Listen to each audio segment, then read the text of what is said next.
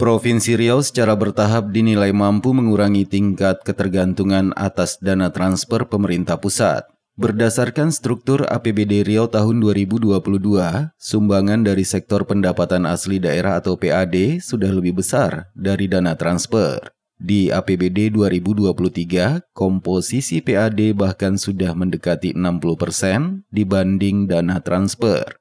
Naiknya sektor PAD itu telah membuat postur APBD mampu didesain menggambarkan kemandirian fiskal. Kepala Badan Pendapatan atau Bapenda Riau Sahrial Abdi mengatakan, pendapatan daerah secara pasti menuju derajat desentralisasi yang jauh lebih baik. Lebih lanjut, Sahrial mengatakan, tata kelola, kinerja, sistem evaluasi, dan konsistensi dalam menjalankan sejumlah program strategis telah membawa angin segar, terutama dalam menuju kemandirian fiskal. Meski Riau dikenal sebagai salah satu daerah penghasil disebutkan Sahrial, namun langkah-langkah terukur dalam mengurangi ketergantungan atas dana transfer dari pemerintah pusat dipastikan akan membawa Riau ke dalam sistem desentralisasi yang lebih baik. Dari data yang dihimpun, struktur APBD Riau memang sudah semakin menunjukkan kondisi menggembirakan, terutama dari komposisi dana penyokong belanja daerah. Dominasi dana transfer makin mengecil seiring naiknya pendapatan asli daerah. Dalam uh, struktur APBD itu ada dua komponen, yaitu pendapatan daerah dan pendapatan transfer.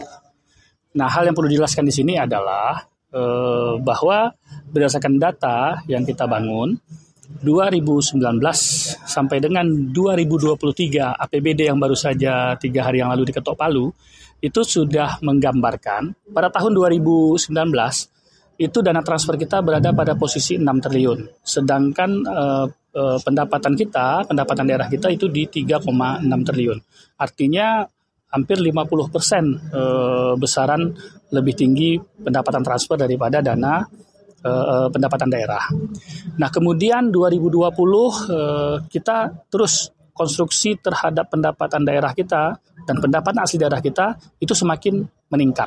Hingga akhirnya di tahun 2022 di situ kita bisa uh, mendesain uh, pendapatan asli daerah kita dan pendapatan daerah kita itu menjadi 4,8 triliun, sedangkan uh, transfer kita hanya di 4,05 uh, triliun.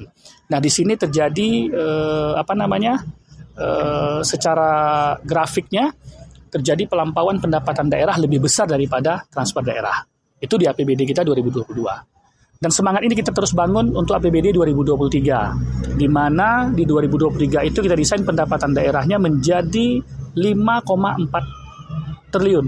Sedangkan uh, dana transfer seperti kita tahu uh, kemarin uh, mendapatkan informasi hampir defisit 600 uh, miliar, 613 miliar tepatnya itu menyebabkan komposisi dana transfer kita hanya tinggal 3,9 triliun. Nah, oleh karena itu, yang ingin kami katakan di sini adalah pemerintah Provinsi Riau komit dan konsisten terhadap target pendapatan yang terus naik dan juga pasti pencapaian realisasi pendapatan uh, sesuai dengan target bahkan terjadi pelampauan. Nah di satu sisi uh, kalau komposisi pendapatannya menjadi naik maka pendapatan transfer tersebut menjadi turun. Dua hal, satu karena memang pendapatan asli daerahnya naik sehingga uh, komposisi di PAD di APBD itu persentasenya menjadi lebih besar. Dua, memang dana transfer dari hari ke hari semakin uh, turun. Prima Ermat, Tim Liputan Barabas melaporkan.